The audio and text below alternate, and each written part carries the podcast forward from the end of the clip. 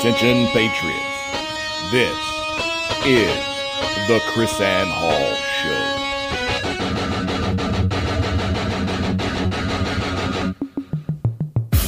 Who's gonna stand up? Where are the lovers of liberty? I think that's absurd. It's ridiculous. It's unconstitutional. It's out of control. You think this is over? This isn't over. There's a liberty wave coming. I pledge allegiance to the flag of the United States of America, America to the republic for which it stands, one nation, under God, indivisible, with liberty and justice for all.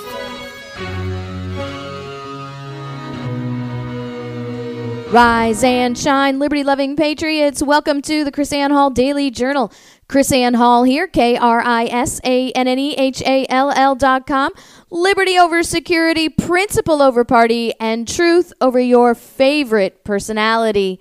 Welcome to the KrisAnne Hall Daily Journal, where we are endeavoring to bring to you every day, Monday through Thursday, and then again on Saturday, our uh, presentation of the current events in light of truth, Constitution, and fact. No fake news here.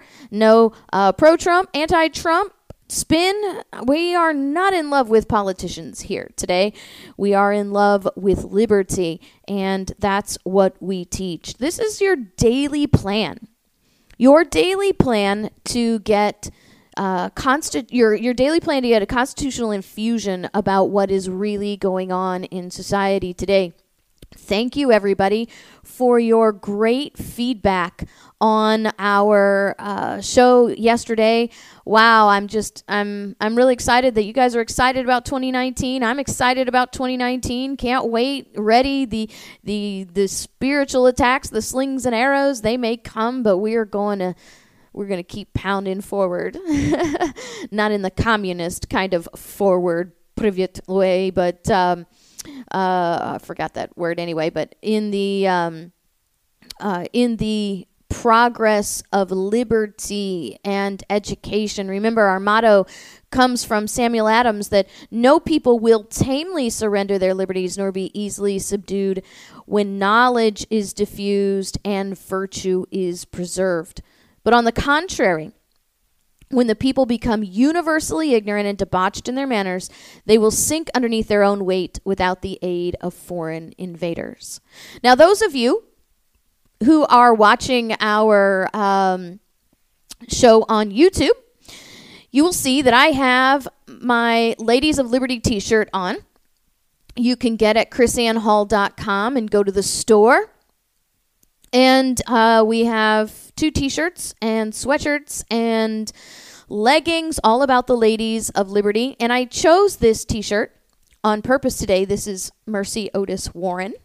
And those of you, excuse me, who have been listening for a long time know that Mercy Otis Warren is a female champion of liberty. She is the first American woman historian, the first American woman playwright, the first American woman political advisor. And yes, she did all of this prior to the nineteenth Amendment. And she did all of this without the aid of Ruth Bader Ginsburg. And so that's why I chose my shirt today, to encourage you, to educate you, to remember, go and get this shirt so that you can encourage others, because we are in the midst of a battle for the history of women in America. Make no mistake, that history is being rewritten. And this month, there is the release of the Ruth Bader Ginsburg historical rewrite, uh, the Let's Make Ruth Bader Ginsburg a Heroine of Rights, and uh, completely deny that any of these things existed ever before Ruth Bader Ginsburg. Let's establish this notorious R G B Uh, persona and make her some hero, while at the same time our history books completely deny real hero, uh, real heroes uh, in women in history. And we have this complete nonsense going on regarding uh, what amazing things and what an amazing person Ruth Bader Ginsburg is. I, I, I just want to be sure that we understand Ruth Bader Ginsburg is a political activist. Now, she is welcome to have her own political opinions, but as a Supreme Court justice, she is not t- allowed to use her political opinions and the Constitution as a tool to uh, renegotiate society and the standards of society. The Constitution and the, uh, well, let me put it this way, the Supreme Court is not a tool to re-engineer the society of America, okay? The Constitution is established to keep us focused on the principles of liberty, to keep us striving for more liberty, which, by the way, is contrary to Ruth Bader Ginsburg's personal standpoint. Because as a society strives for more liberty, what we have to understand is that more liberty means less government. And that is not what Ruth Bader Ginsburg is about. Ruth Bader Ginsburg is a statist who wants the consti- wants the, the Supreme Court of the United States to be an oligarchy to lead this statist charge. This this movie, we've already covered a little bit of this movie. We uh, in a past show, we actually played portion of the trailer, which is ridiculous. What you have is this scene of Ruth Bader Ginsburg attorney uh, arguing before a justice uh, on the state level. And the justice on the state level says to Ruth Bader Ginsburg, according to the script of this movie, now I don't know if they've cut this out, and if this made it, because you've seen these trailers, right? And and you think, wait a minute, I saw that movie. That, that scene was not in that movie. So maybe they cut it out after they realized we've been talking about it and what a ridiculous scene it is. But in this scene, the judge says to Ruth Bader Ginsburg, as she is arguing for state-forced Uh, state-forced laws on anti-discrimination. And she, and the judge says to her, Miss Ginsburg, I guess, yeah, well, she was married then, right? So, I, Miss Ginsburg, the word woman is not in the Constitution. And then to highlight her brilliance and her constitutional aptitude, allegedly, Ruth Bader Ginsburg quickly quips back, well, neither is the word freedom, Your Honor. Now, you and I know that the word freedom is in the Bill of Rights. And not only is the word freedom in the Bill of Rights, in the First Amendment, and is not only is the word freedom in that Bill of Rights, but the concept of freedom is in the Constitution based on the principles of liberty throughout. Limited government is the Constitution. So apparently the young attorney, Ruth Bader Ginsburg, is completely unaware of what the Bill of Rights actually says and finds herself to be out-clevering herself by retorting to the judge that, yeah, maybe women, the word woman is not in the Constitution, but neither is the word freedom. So therefore, you know, we, we see this freedom, but we don't, it's not in the Constitution. We see women, they're not in the Constitution. So obviously as freedom is covered in the Constitution, then women must be covered in the Constitution. But see, here's the thing. The more intelligent answer should have been, well, neither is the word men, Your Honor. Because in spite of what the radical feminists want you to believe, the Constitution is not gender-oriented. The word man is not in the Constitution. The word people is in the Constitution. The word woman is not in the Constitution, but neither is the word man. So are we to assume because the Constitution omits the word man under Ruth Bader Ginsburg's uh, uh, logic that since the Constitution eliminates the word man, that men are not covered under the Constitution either, and we need to make sure that we have uh, laws in place to force people to to treat men in the in the in the eyes of liberty, to force private individuals. See, Ruth Bader Ginsburg, Ginsburg's ideology is not about government not treating people poorly. Ruth Bader Ginsburg's uh, ideology is about government forcing people into a singular ideology. And of course, that ideology is hers. And so that's what this whole movie is about. It is about radical feminists rewriting history, rewriting this, this understanding, this persona of Ruth Bader Ginsburg to raise up a new generation of women. It's all about reaching the young people, the high school, middle school, college women who will be going to this movie because we're highlighting a heroine of society, right? Ruth Bader Ginsburg. And it's all about taking her activist ideology from the bench and putting it into Hollywood. Um, she she is a radical political advocate for Equal Rights Amendment. And uh, we're going to show you how her ideology is actually uh, unconstitutional and counter to the Constitution. And now there's, there's a, you're going to see lots of this going on. She's actually written a book that will help us understand what it is that she believes. Now, when we come back from this break, we're going to get into uh, line by line from her book what it ex- is exactly that Ruth Bader Ginsburg believes. And I want you to see that this is not constitutional. We will be highlighting an article, maybe maybe a couple of articles with this show. You know, I always send out a highlight article um, that goes along with the show or the Liberty Lesson of the Day. And I'm going to be sending out the article, The um, Oligarchy of Thieves, which shows how the Constitution has become an oligarchy used by the government to steal from the people.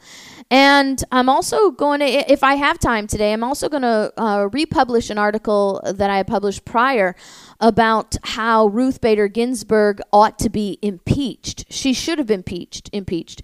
She believes that international law ought to be a deciding factor in American, the American legal system, and she believes that our Constitution is not a proper document.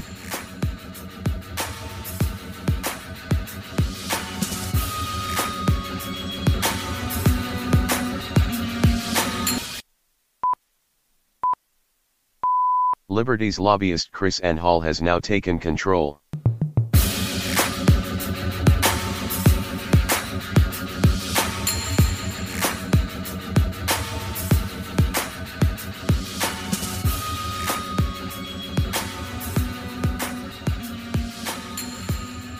Welcome back to the KrisAnne Hall Daily Journal. Today's Daily Journal, uh, in part, is about Ruth Bader Ginsburg and the counterculture that we need to create to defeat this effort by Hollywood, by the by the radical femi- feminists to create this cult of worship for Ruth Bader Ginsburg. Now, Ruth Bader Ginsburg wrote a book in nineteen seventy-seven called Sex Bias in the U S. Code, uh, or in the U S. Commission on Civil Rights. And in this book, you can read it and see her radical philosophy. Now, she is a is a proponent of the Equal Rights Amendment to be placed into the Constitution, which, by the way, uh, is not the role of the federal government. We've talked about this before. It is not the role of the federal government to end discrimination. It is not the role of the federal government to punish people for engaging in discrimination. It is the role of the federal government to support and defend the Constitution, to be limited by the terms of the Constitution, and never being delegated this authority to be involved in our private business affairs. The federal government has no authority in this. You know, this is this is one of the big the big deals that we're missing out on here. These uh, Ruth Bader Ginsburg and the, the radical feminists and the people who are pushing this kind of agenda, They're not pushing this on the federal government. They're not pushing this on government entities. They are, uh, they are engaging in government activity to control private activity. There, this is, this is not the definition of commerce from the Commerce Clause. This is not how the government is supposed to, contr- I, I, I, the federal government is supposed to work. They have no authority to control private business. And so the whole purpose of this book is to show how the Equal Rights Amendment, which was proposed back then, and she's an aggressive, aggressive proponent for, would change federal laws to make sex neutral, to make them sex neutral, and to eliminate sex discrimination, discriminatory provisions. Now, Ruth Bader Ginsburg in her book has called for the sex integration of prisons and reformatories so that conditions of imprisonment, security, and housing could be equal. In her book, page one oh one, she says, if the grand design of such institutions prepare inmates for is to prepare inmates for return to community as persons equipped to benefit from and contribute to civil society, then the perpetration of single-sex institutions should be rejected. So in Ruth Bader Ginsburg's little world, there are no men's prisons and women's prisons. There are only integrated prisons where men and women cohabitate in this institutionalized facility. I don't know if that sounds crazy to you, but it ought to sound crazy to you. It ought to sound ridiculous to you. What are we doing here? We're not supposed to be making prisons pleasant places to be where you live a normal and productive life. A prison is there to effectuate a punishment for committing a crime. You know what I think the problem here is? Is number one, our prison terms do not match the crimes. People are in prison way too long for crimes that probably shouldn't even contain the, the concept of long-term prison. Plus, you have institutionalized this new society, this second-class citizenry, so that once you're a felon and you get out, the chances are you're going to come back. So what you have now are not systems, like she says, that are made to reform. You have systems that are perpetuating the second-class citizenry where people who are convicted felons n- really have no opportunity to have a natural life on the outside. So here's my crazy idea of what Ruth Bader Ginsburg wants. Ruth Bader Ginsburg is trying to create a society, a ruled society inside the society. She wants the prisons to be a new form of plantation. Because once you now have integrated prisons, then people will be married, they'll have families there, they'll have lives there, they'll work there. What will be the point of them even leaving? I, I, I really believe this. On page one oh two of her book, Ruth Bader Ginsburg called for reducing the age of consent for sexual acts to people who are less than twelve years old. See, this is this is the agenda of the radical feminists. And this is something that we need to not promote.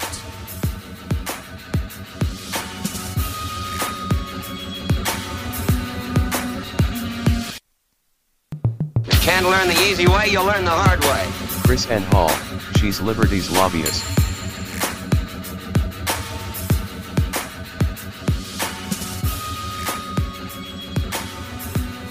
Welcome back to the KrisAnne Hall Daily Journal. KrisAnne Hall here. And I'm just, man, just uber excited to be here because we're working. We're working together to take back the education of our young people. We're going to be saving our daughters and our sons from this cultish personality worship of Ruth Bader Ginsburg and an ideology that is actually damaging to society. You see, this idea that that we should uh, reduce the age of consent for sexual acts to people who are less than twelve years old. Does that mean that an eight-year-old can consent to sexual activity? What, what is the point of that? What exactly is is the mental preparedness, the the maturity of a of, of a twelve-year-old. I think that's ridiculous. Of a twelve-year-old to be able to consent in an act of an adult nature like that. Seriously, I do not understand that. This is not about making society better. This is, and, and studies will show you, psychological studies will show you that this does not help young people. I, it's about perversion. That's what it's about. And I'm not talking about, uh, you know, I mean, this is not a, a hyper-religious thing. This is a psychological thing. This is something we have to protect our children from.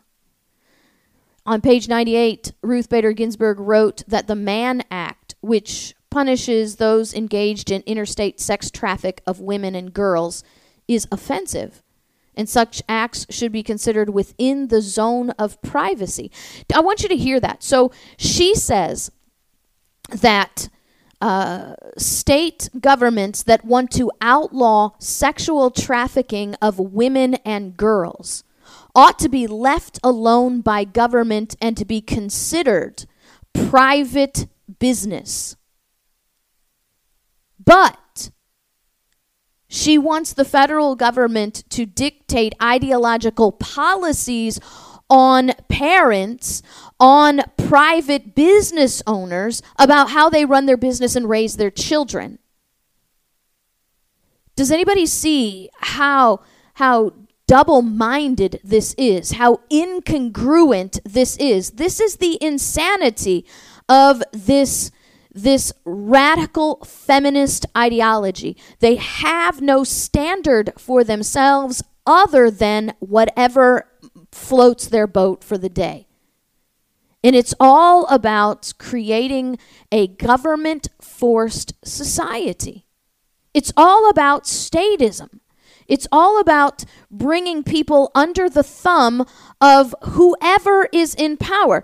And here's the crazy thing. When you, when you deal with these situations, when you deal with, with, with stuff where you have the government dictating ideologies based on, and, and, and worst of all, through the court system, based on the popular ideology of the day, you have a serious situation where you are no longer engaging in that freedom that Ruth Bader Ginsburg so was so attached to in her movie, and you get this this new government where the only thing you can say, the only thing you can do, are the things that are promoted and accepted by those in power. The, the irony of this is, Ruth Bader Ginsburg today would argue to you right now that the reason we needed these laws was that because in a prior day, the people in power wanted to keep women out of power. I'm not going to argue that that's not true. But she's going to argue that's why we need these laws, because the people who were in power we're wanting to keep women out of power. So now we need to make the people in power today create laws to force a new ideology. And then tomorrow, when someone else is in power, we've created a precedent that government can enforce ideologies by law on private homes and private businesses, not just simply by quote-unquote law, but by through the punishment of those laws. That's why government has to stay out of the ideological business, especially, especially, and specifically the federal government. Because you know as well as I do, just by looking at the last ten years, for Pete's sakes, that ideologies change with every new administration. And the precedent that we establish in this current administration will be the standard of operation for the next administration. And you have to know History proves this to be true, that our administrations have not improved over the years. Our administrations and their ideologies have not gravitated towards more liberty. Our administrations have only gravitated consistently towards one thing: more power. More power concentrated in the federal government.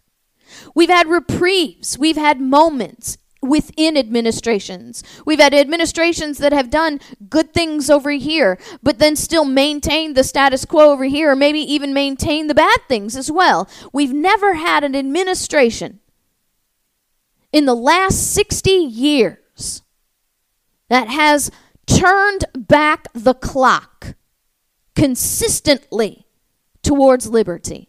We never have. Not in sixty plus years. We may have had a president who's done something good. We may have had a Congress who've made headway. But it's always been then the next administration actually comes back and will compensate for that, will undo that.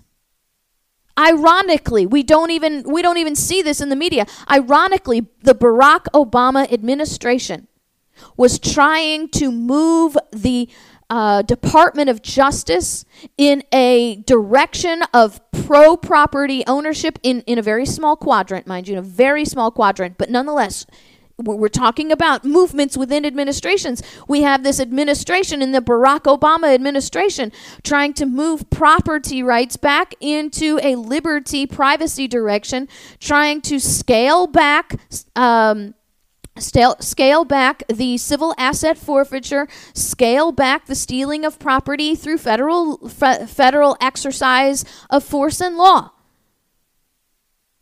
One good thing you can say Barack Obama administration tried to do.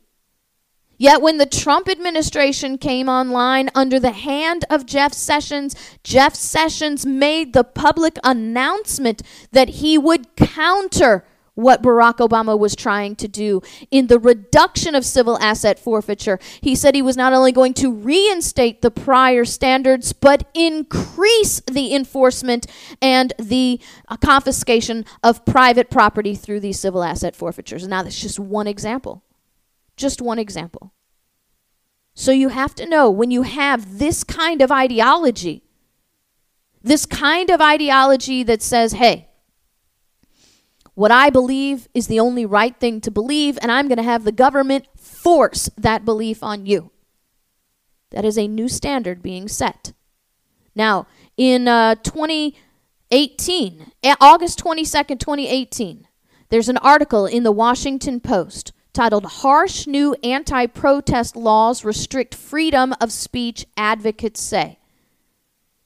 This is the direct result of the kind of ideology that leads these radical feminists to create these laws.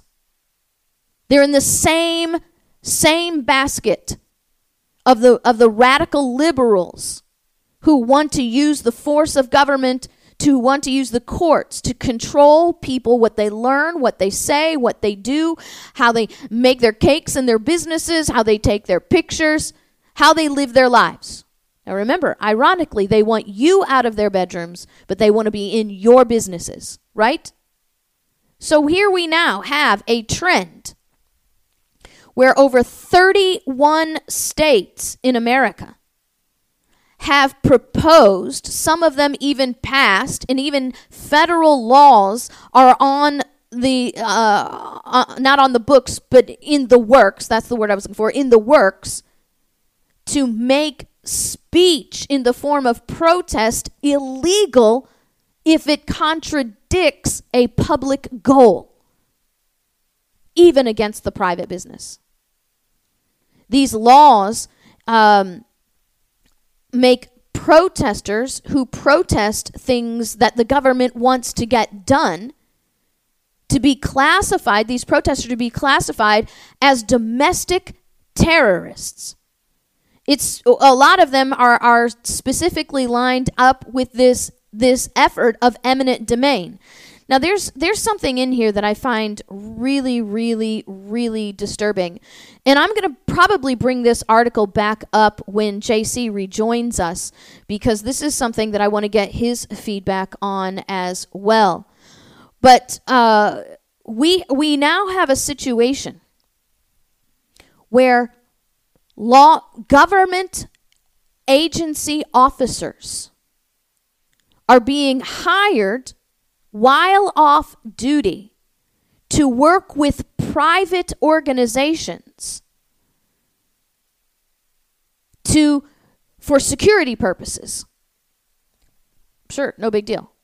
But these people who are working in private, who are being hired in their off time in by private businesses to do security, are still working in their government uniforms, exercising an assumed authority in the private realm to make the same kind of arrests that they would be making in their public duties. They're, they're not public anymore. They're not government agents if they're being paid by private industry.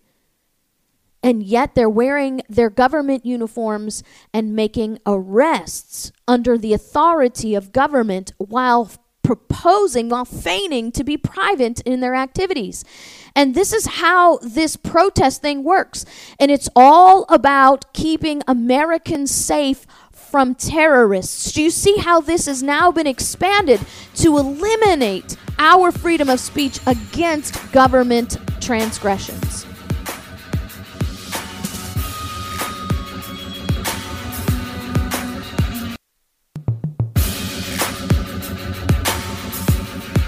KrisAnne Hall Show.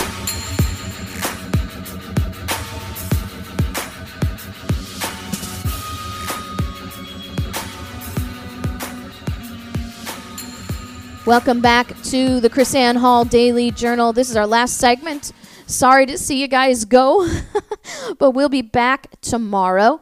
Uh, and according to this Washington Post articles, that um, dozens of bills and executive orders that aim to restrict high-profile protests have been introduced in at least thirty-one states and the federal government since November of twenty sixteen. fifteen have been enacted, according to the International Center for Nonprofit Law, including critical infrastructure pipeline bills signed in Oklahoma and similar other bills in Louisiana and Iowa. Some of the laws would expand definitions of rioting and terrorism and would even increase penalties for blocking traffic. Now, your personal opinions about uh, pipelines aside, what this means is that when private citizens protest private companies taking private land, then now what they're doing is creating a criminal offense. You're no longer allowed to protest this. It's a criminal offense because guess what? The government has has uh, given these private companies a quasi-governmental status to take people's land under eminent domain. Remember Kelo. Remember Kelo versus City of New London, where Justice Scalia agreed that eminent domain would prov- would would apply to private businesses, private corporations taking private land if the government can justify a tax revenue of one dollar. Yeah, no, I'm serious, just one dollar. Because of that Supreme Court opinion, our federal government has delegated authority not just simply to U S companies, but to foreign companies, the Trans-Canadian pipeline, to take private property through eminent domain. And you have people protesting this. And now, in order to have this pipeline go through, rolling through the lands of the people where the lands are not being taken uh, voluntarily. People are not voluntarily selling their land. They're being taken by eminent domain. And when the people stand up against this kind of, of overreach. This is this is a land grab. This is complete and total theft.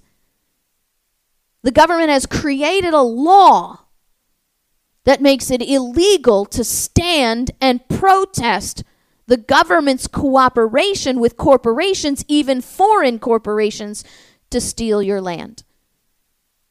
This is, this is the legacy of Ruth Bader Ginsburg.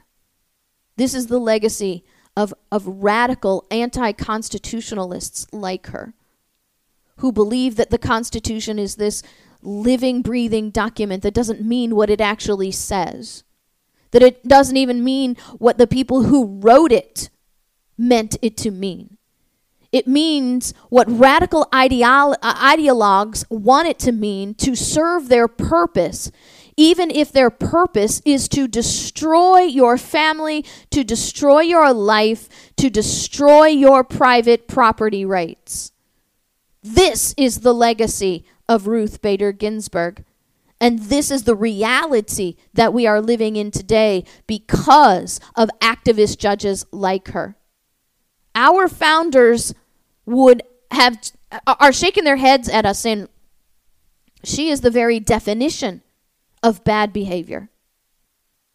We wrote that bad behavior clause in there so that you could get rid of people exactly like her. Why are you not only tolerating this judicial activism which works contrary to the principles of our Constitution? Why are you, why, why does she even have a job? When Ruth Bader Ginsburg sat before the Egyptian press on worldwide media news and declared that the Constitution was an unfit document, guess what?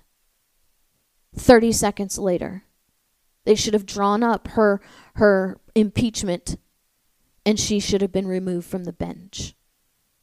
But instead, Hollywood and the political oligarchs are going to turn her into a hero if we let them. Liberty first is what the activity needs to be in America. God bless you guys. We'll see you tomorrow.